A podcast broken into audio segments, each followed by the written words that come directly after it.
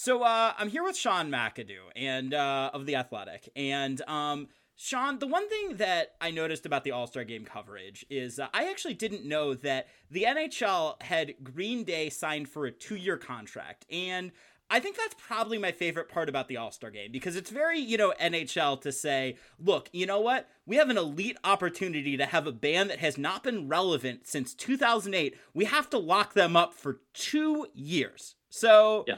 I don't know. Like, uh, what was your favorite part of the All Star game?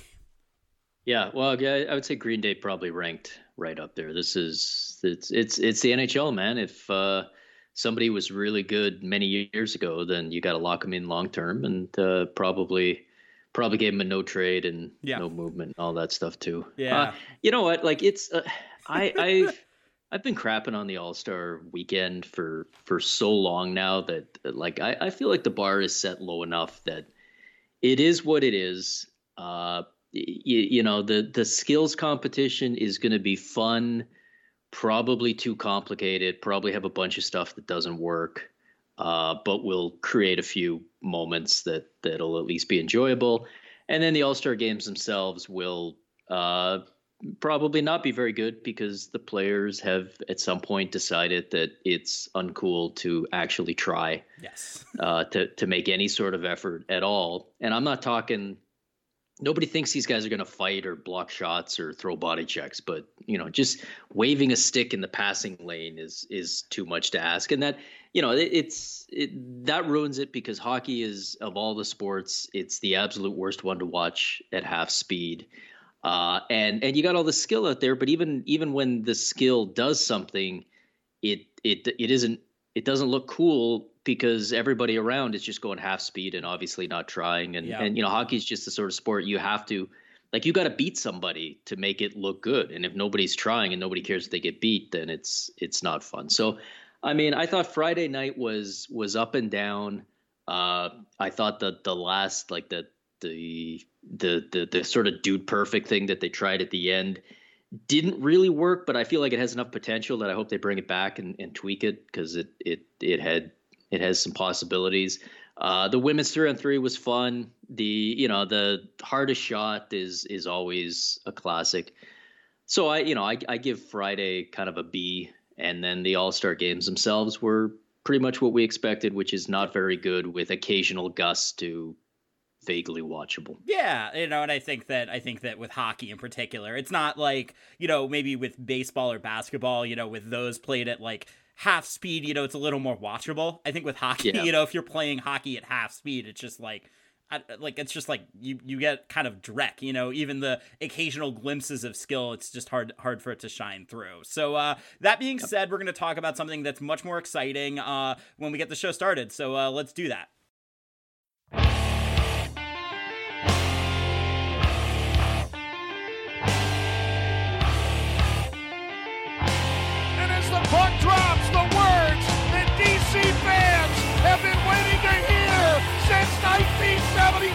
the Washington Capitals are the 2018 Stanley Cup champions. It's not a dream. It's not a desert mirage. It's Lord Stanley, and he is coming to Washington.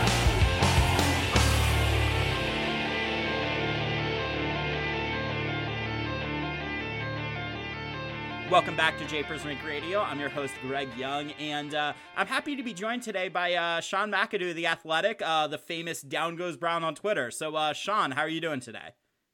I'm doing good. Yeah, doing good. Awesome. Um, okay. Good. Yeah, thanks for having me. No, of course, of course. Um, so you know, originally I had a whole list of, you know, things and I had a perfect order of everything. Then, you know, Alex Ovechkin went and scored, you know, eight goals in three games. And uh, so I think we have to talk about him first. So I asked Dimitri about this and I'm kind of curious to hear your perspective on it too. Um, obviously, you grew up watching Gretzky. So kind of what is what is it like at this point to see someone get you know potentially make a serious run at a record that we thought was unbreakable and would you at this point say that alex ovechkin is the best goal scorer in nhl history yeah i mean it's it's pretty cool to see because it that the, that gretzky record felt like it was out of reach. Certainly, once he hit the mid 90s and we ran into the dead puck era and the numbers were all changed and different, and it became clear that the NHL had no idea what to do about that and and and no intention of of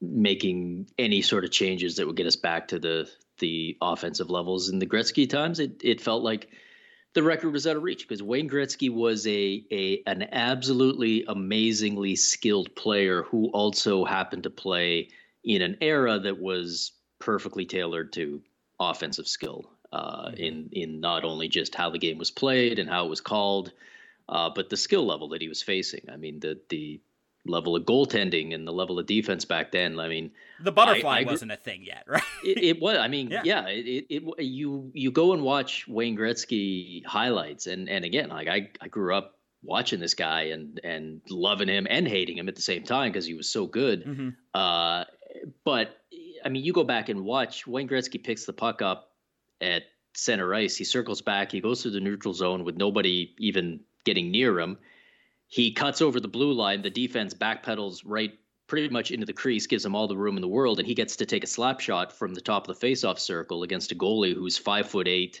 and wearing smaller equipment than what your kids wear in the driveway these days. And you know, there, there's any number of replays or photos of that from those days where you see Wayne Gretzky just, eh, you know, again winding up full fledged slap shot, and you can see the net that he can see, and there's just huge Gaps. huge chunks of net that are just right there to hit versus the modern day where uh, you know these guys first of all nobody cuts over the blue line and takes a slap shot anymore because you you don't have time. By the time you mm-hmm. did the wind up the somebody's right on you right away uh, and the puck's going the other way.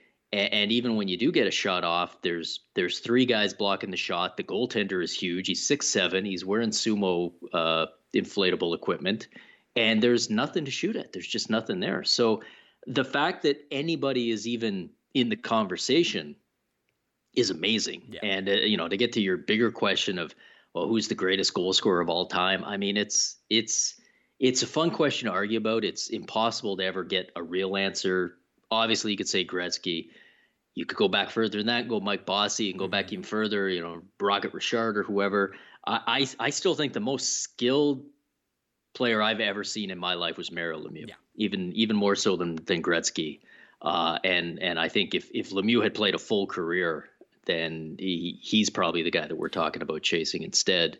One of the but great Ovechkin's ifs, right, right, in there. You know, yeah, I mean he's uh, Ovechkin's right in there, and and look, I mean part of you know Ovechkin has he's been remarkably durable uh, in his career, which is part of, of being a hockey player he's also missed time to lockouts and all this other stuff. So, you know, who knows? He he should probably even be closer than he is. But the fact that this guy keeps doing it year after year and he's he's fantastic to watch. He's just a joy to watch as uh, you know, and, and he's a guy that I, I it obviously took some time, I think, for North American fans to maybe warm up to him the way that they should have.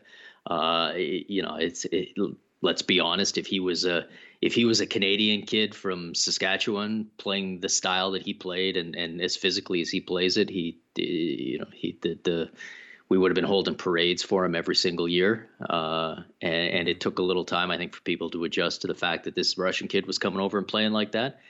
But I feel like we got there. I feel like we're we were at the point now where he's he's he is appreciated and and probably at the level that that he deserves it, at least as much as is reasonable during his career because that's the other thing about sports we always it's it's always only after somebody's gone that you look back go like wow that guy was was really incredible and uh, you know, it feels like Ovechkin's getting some of that at least these days, and that's nice to see because he's yeah. whether he's better than Gretzky, whether he's better than Mario, uh, he's he's been absolutely head and shoulders the best of his era, and it's and he's been the best in the era where it's been the toughest score goals uh, that uh, that it's ever been. And yeah. so the fact that he's he's going to take a run at this thing is is pretty jaw dropping. Yeah, and speaking of you know players that have been kind of right alongside him, um, I was going to ask you about the Nicklas Backstrom contract, but you know, I think at this point, you know, it kind of is what it is. It's probably a slight overpay, you know, for a player that's been kind of a long-term and, you know, long-standing Washington Capital. I know that in the past though, you've written about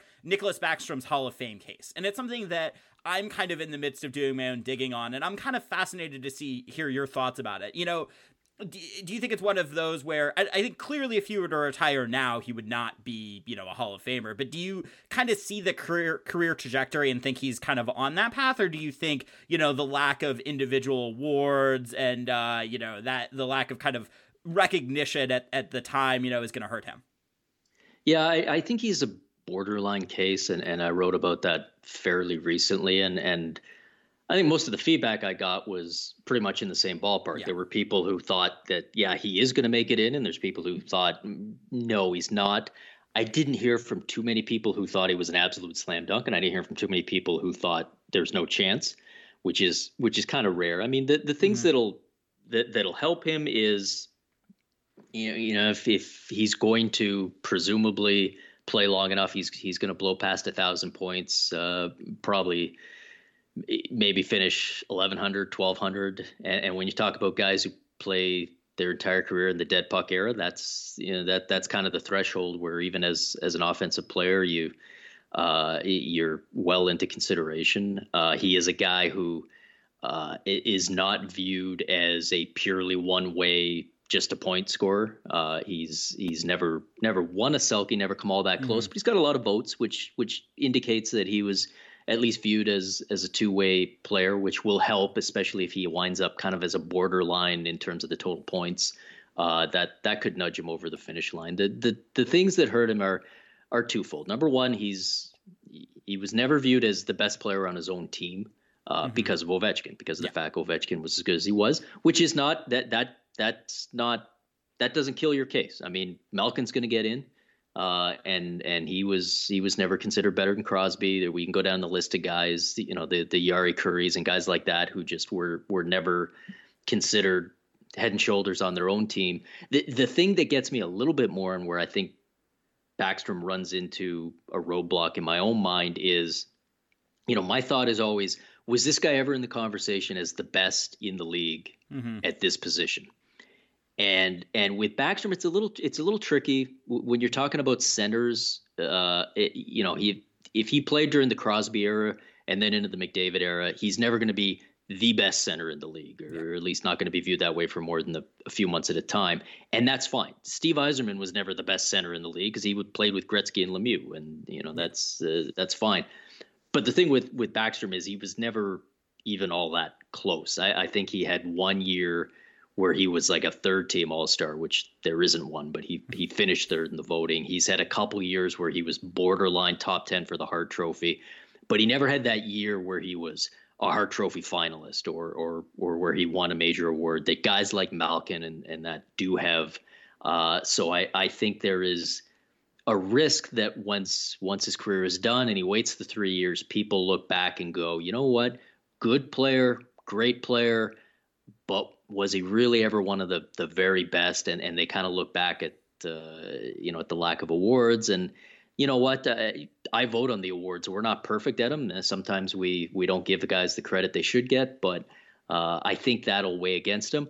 At the same time, though, we've seen guys recently who who fall into the same boat who have made it in. So yeah. you know that's a long-winded way of saying at this point, I think he projects towards being close to a coin flip, maybe a little better than that, maybe, maybe a little more likely than not. But uh, assuming he continues to be producing at the rate he is, but doesn't have a sudden late career jump to another level, which which would be very rare. Yeah. I think he he winds up being borderline. Okay, okay, okay. That's I mean that's kind of roughly where I have him too. Um, so one of the things I know that you're a Toronto Maple Leafs fan, and we got this question in uh, our internal Slack for our our chat is it seems like right now, you know, the Leafs are kind of going through a bit of an era that Capitals fans we find familiar, um, in terms of having a lot of talent, a lot of offensive talent, and kind of, you know, struggling maybe, you know, either in the playoffs or to kind of put it together. So I don't know, when you see the Leafs now, do you see a comparison to the kind of young gun Capitals of the 2000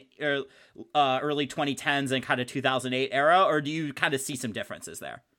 Yeah, I mean, I I think there are some similarities, and and up to and including the fact that I think when you look back at that like 2010 ish Caps era, it, it, with the benefit of hindsight, you kind of look at it and go, you know what, that was a really good team that absolutely yeah. could win the Stanley Cup, and and we kind of overreacted to some playoff failure. We kind of overreacted to them running. I mean, especially that that year they they run into Halak. He stands on his head for three games. I mean, that's hockey, you know. Yeah. That's, but none of us want to say that. Nobody wants to put all this time and effort into analyzing and enjoying this sport and then go, but if one guy on one team gets super hot for three games, none of it matters, and the best team loses.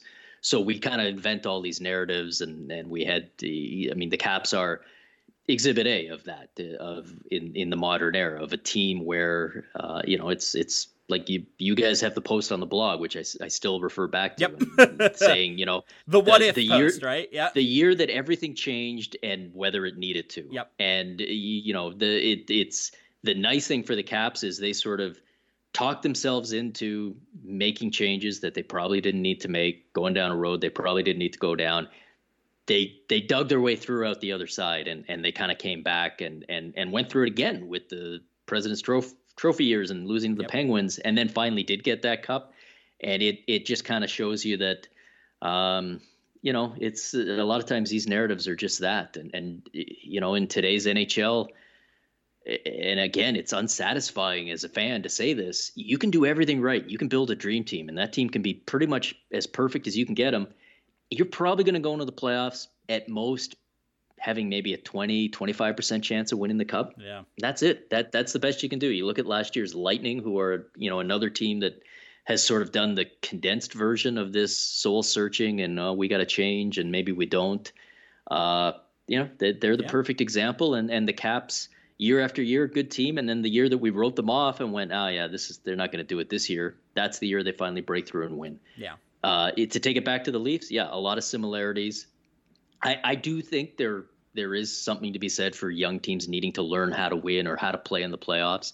But also some of it is just you know what you you, you you've taken really really good Boston Bruins teams to game sevens, and you've had you know in one case went into the third period with a lead. They're right there, yeah. and uh, you know this idea that if they go and face the Bruins again this year, which they absolutely could, if they lose another close series, that they're going to have to radically rethink things. Uh, you know, there's going to be a ton of pressure to do that, and maybe they would end up making major changes.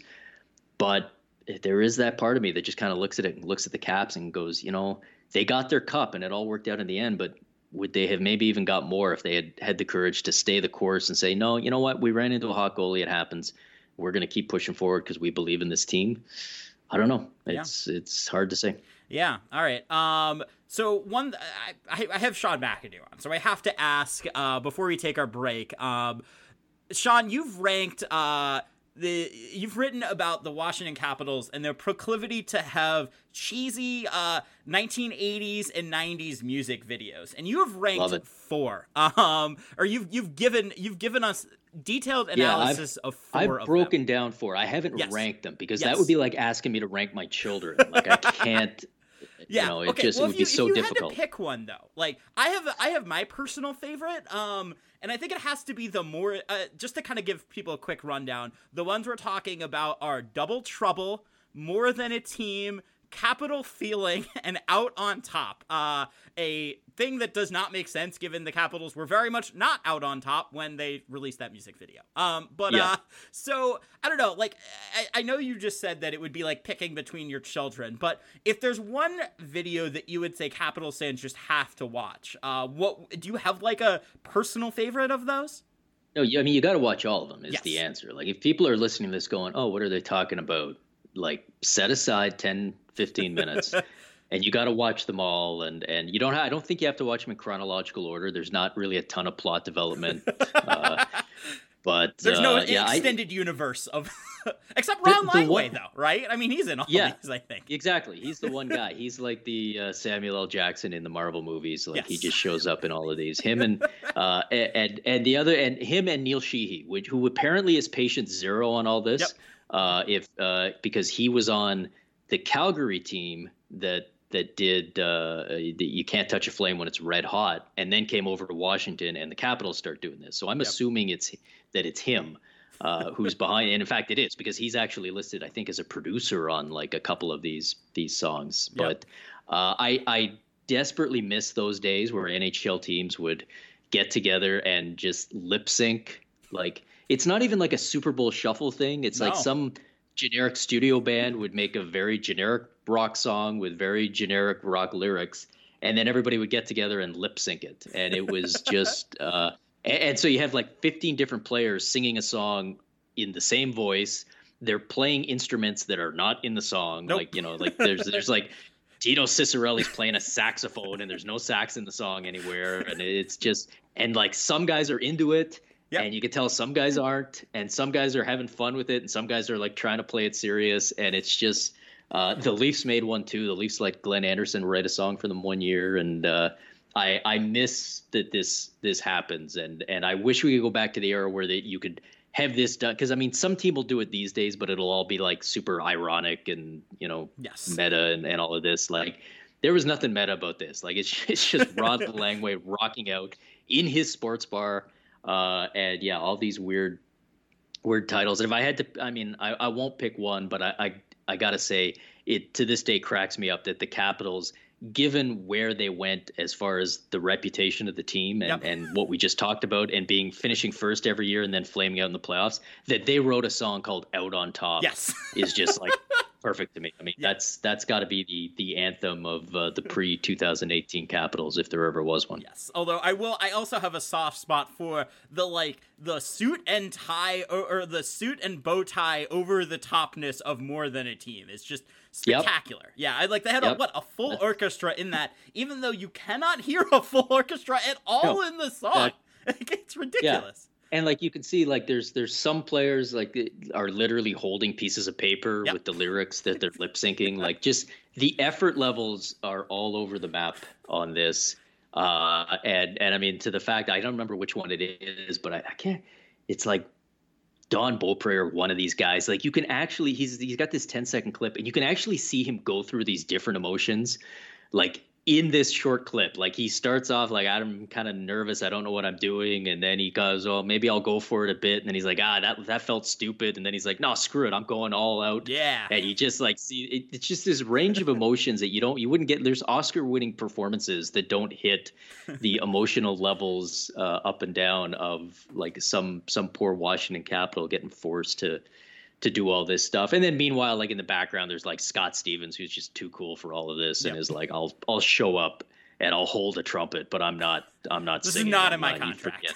yeah, but then like Peter Zezel like elbows his way to the front yep. and just is is like, oh, it's it's fantastic. I uh, I, I I I wake up every day hoping against hope that there's like some secret vault somewhere that's got a few more of these from that team that uh, haven't come out yet. Yep. Well, if there's anyone to find those, it would be you. So, uh, anyways, um, we're gonna take a quick break, and then on the other side, I'm gonna ask Demi- or uh, I'm gonna ask Sean a couple of other uh, questions about the league. So uh, stay tuned. Welcome back to Japers Rink Radio. Still here with uh, Sean and Sean. I want to read to you something that you wrote a, few months ago, um, and it's something that I think is still prescient, and it's in a thing that you know I I don't know if like people would know to go back to it. So you wrote in the Bandwagon Hoppers Guide to the 2019 Playoffs about the Tampa Bay Lightning. Um, quote: Sometimes the best teams should win. Sure, we all love underdogs and upsets, but the NHL is getting dangerously close to being a league that where those don't have any meaning because the results just feel random.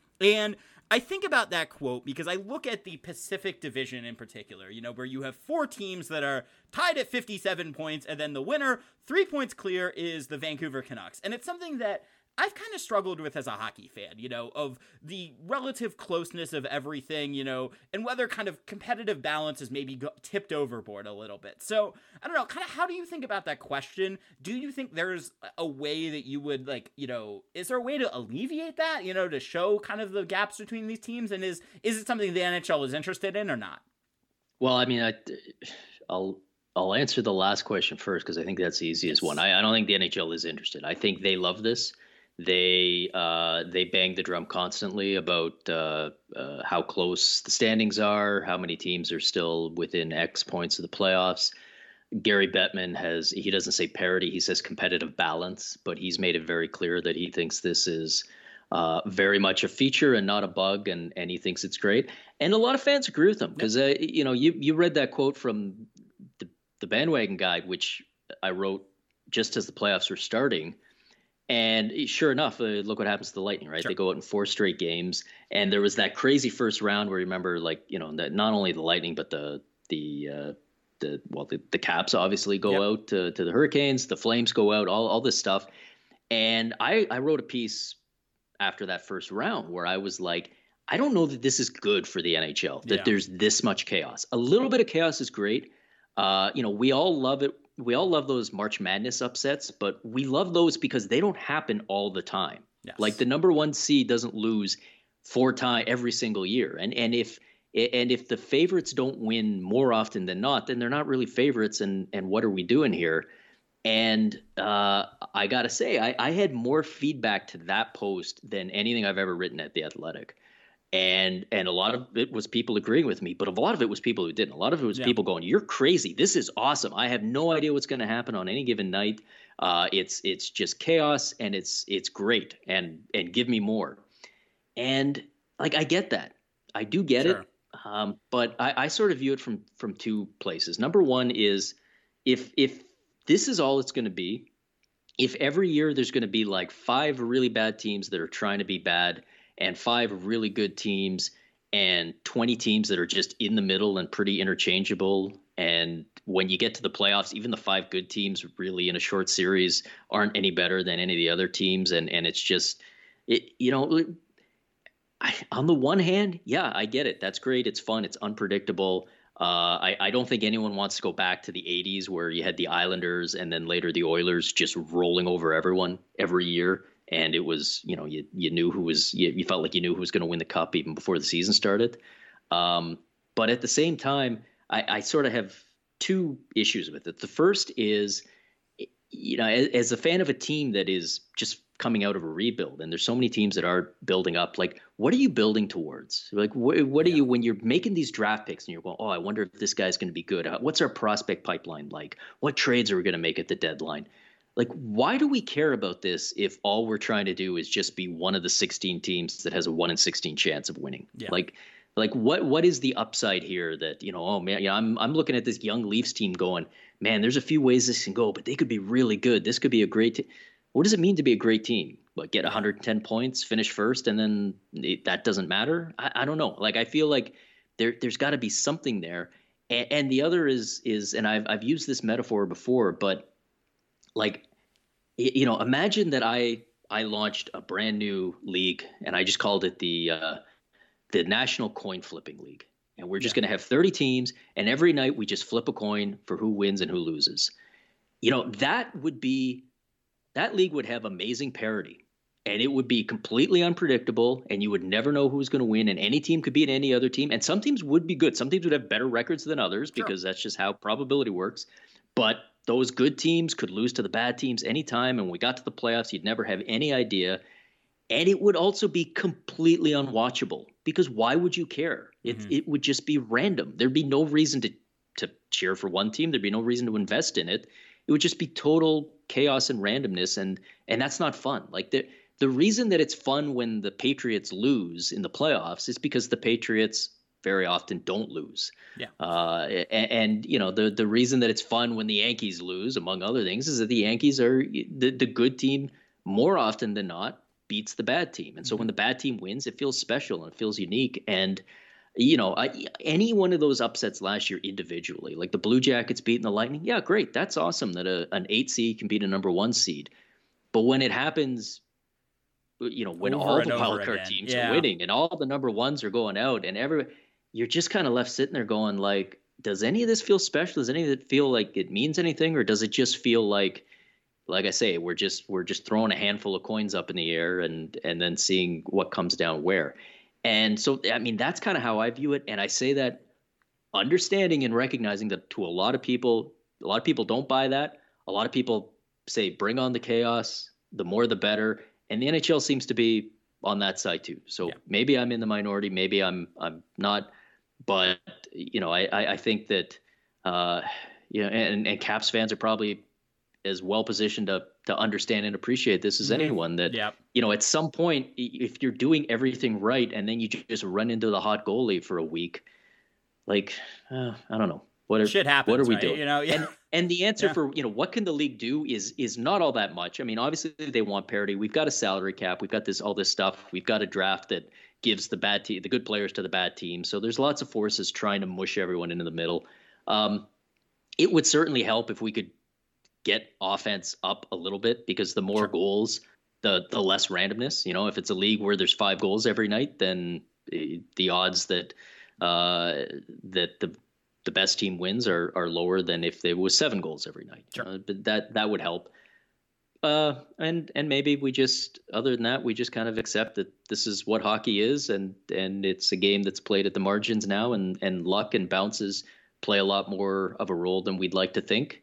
Uh, yeah. and then it's kind of up to you as a fan whether, when all is said and done and the good teams are out and the bad teams have won, do you just go, yeah, that's hockey, that's how the bounces go, or do you embrace the narratives about how heart and grit and all this other stuff actually were secretly uh, the reason that that uh, the bad teams won and the bad and and as I've had some people tell me, they say, you know, it's it's not that the bad team the that the best team lost. The best team always wins.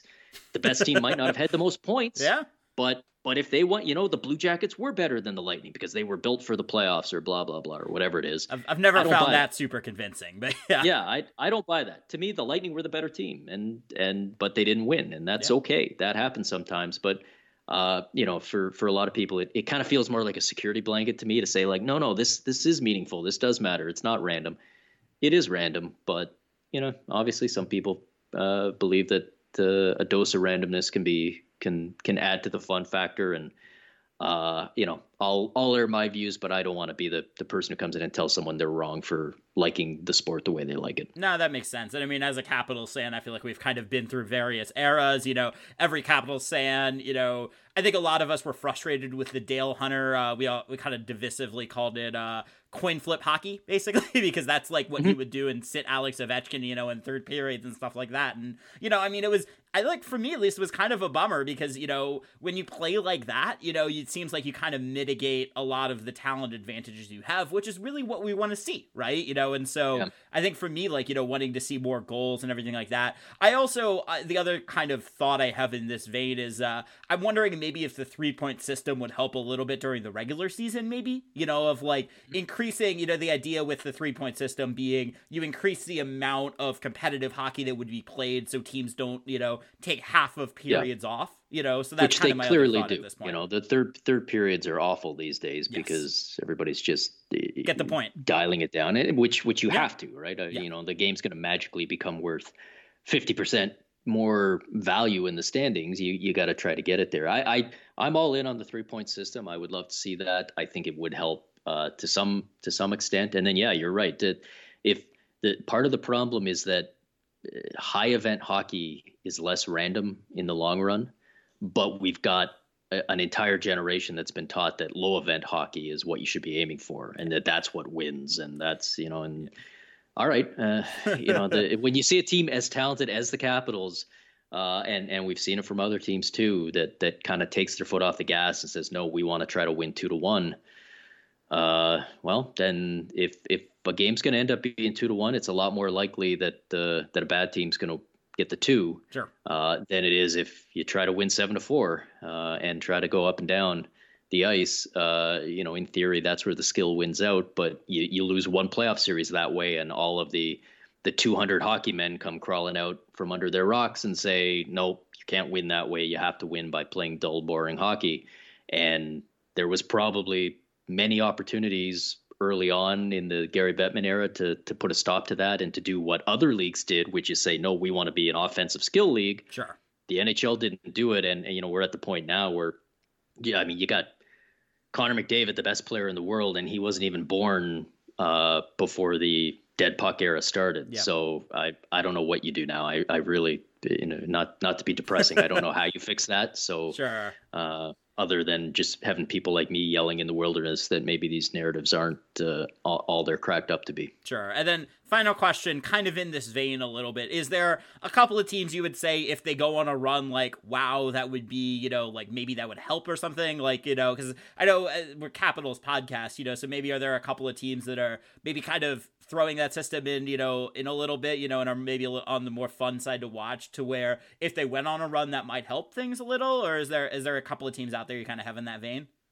Yeah, I mean, I, I think it's it, it's we're probably too far gone at this point to to have one or two runs like that really make a difference. I mean, yeah, certainly, you know, the the caps are there, but the thing is, the caps wouldn't really change the narrative because we'd all just say, well, they know how to win. Sure. You know, they learned in 2018 and blah, whatever.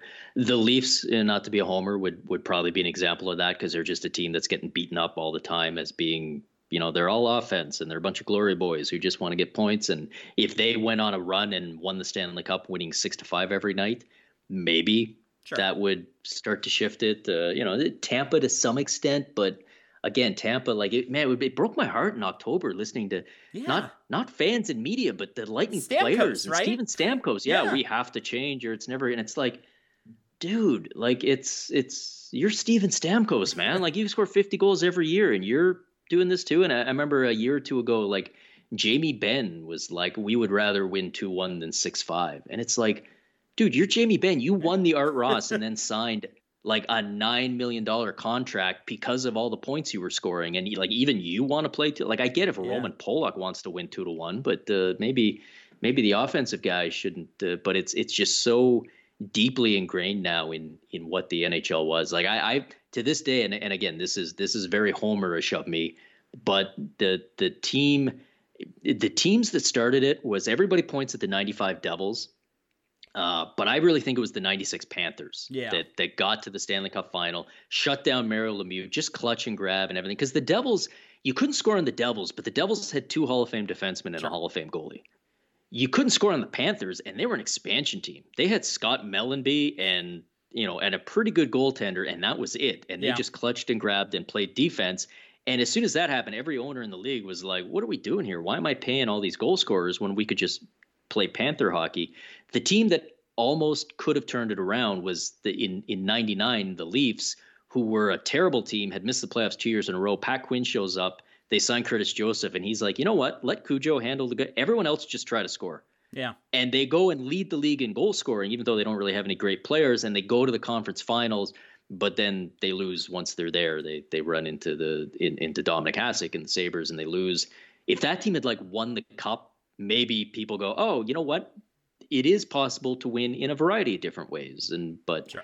didn't happen. It, it, was defense first all the way. And and like I've I've made this point before, it's it, it, we're at the time of year now where we just kind of finished the NFL season with with coaches getting fired and then coaches getting hired. And it breaks my heart when you see football fans talking about, oh, should we hire an offensive guy or a defensive guy? Like an offensive minded coach or a defensive minded coach? Because I'm old enough. I remember when there was such a thing as offensive minded hockey coaches and defensive minded. Yeah. And we had the same conversations, and now we don't anymore. Every single NHL coach is a defensive first coach. Barry Trotz is the model these days, right? You know. Yeah, Barry Trotz, but everybody like there's yeah. not there's not a single guy where you're like, no, that guy is an off. You know, this this guy is the, uh, you know, I, I don't even like the Kyle Shanahan. Sure. I don't even know who who the who it would be. Uh, I guess Sean McVay, like the the the offensive genius, and he's going to get that team going offensive. Like you, you, it sounds silly to even talk that way about hockey. Of course, it's defense. Of course, it's got to be two to one. Of course, you've got to like play low event, cautious hockey. Uh, and then you know you wind up with whatever team wins, we all point and go, ah, yes, clearly the Blues were the best team last year. Meanwhile, the Blues were in game seven overtime. Yes. And, you know, one bounced a different way and they're out and and we're all probably talking about how the Blues clearly weren't built to win and it was actually Dallas and it just feels like I don't know man I know I'm I'm in the narrative business but it just feels like we're tacking all this stuff on at the end and it it probably wouldn't hold up in a lot of cases to much scrutiny. No, that makes sense. That makes sense. All right. Uh real quick, Super Bowl pick. Who's to win on Sunday? Uh, I'm a 49ers fan, right. so uh, I'm I'm I, you know I'm not a diehard or anything, but uh, I'm I'm a 49ers fan, so I got to stick with them. Okay. Uh, if if anything, just because my kids are gonna uh, roast me if uh, if they lose. Cause... Yeah, I feel bad. I wasn't gonna ask that originally, but we couldn't quite end the podcast on like that note, right? you know, yeah, gotta, exactly. Yeah, yeah. Gotta gotta gotta ramp it up a little bit. Uh, I go. That's why I don't get invited on podcasts. I just come on and bum everyone out. And... Yeah. Uh, well, I remember the, the old Biscuits podcast. You know, I feel like that was uh, you and Sh- you and uh, Dave. You know, that was the uh, I, there, there, was I think one time where you guys both sighed at the exact same time, and I'm like, yeah, yep. that you know, this is this is perfect. Um, that was um, it. That yeah. was the vibe we were going for. Yeah. All right, uh, Sean. Uh, I appreciate you coming on. Uh, plug some stuff. Where can people find your work?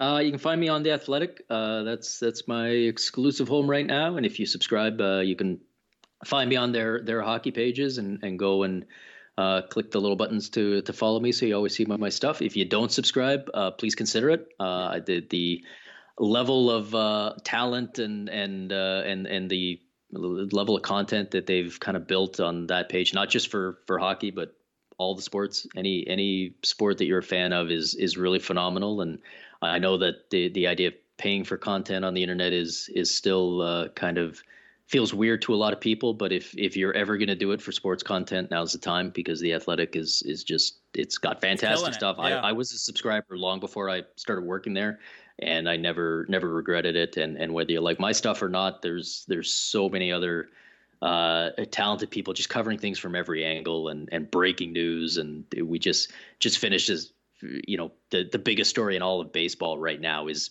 happening because of the athletic yes. because of the stories that we broke around the cheating scandal in, in houston. And uh, you know if, if you subscribe to the athletic you were following that in real time. And if you don't you were reading other people cutting and pasting reactions to the stuff we were yep. doing. So uh, consider subscribing and uh, also consider uh, grabbing a copy of my book the down goes brown history of the nhl a lot of stuff in there that's uh, that's fun, including a lot of a lot of capitals related stuff. Yes, so, yeah. You you check, talk about the great out. expansion level capitals, the uh, obviously the greatest the, team in NHL history. the probably the greatest team to ever celebrate a win by passing a garbage can around a Stanley Cup. Like, yep, like the yep. Stanley Cup. Yeah. My favorite anecdote. Uh, also, real quick, I'll vouch for Puck Soup too. I'm a Patreon and all that subscriber. Uh, people should listen to that. It's great. Uh, yeah, and do the do the whole thing with that too. Um, and uh, if you like this podcast, uh, please rate, write, and subscribe us on, uh, you know, iTunes and all of that. And uh, stay tuned next week. Uh, it's either going to be a guest or it's going to be me and Adam. So uh, thank you very much for listening to this episode of Japers' Rink. Radio. and stay tuned.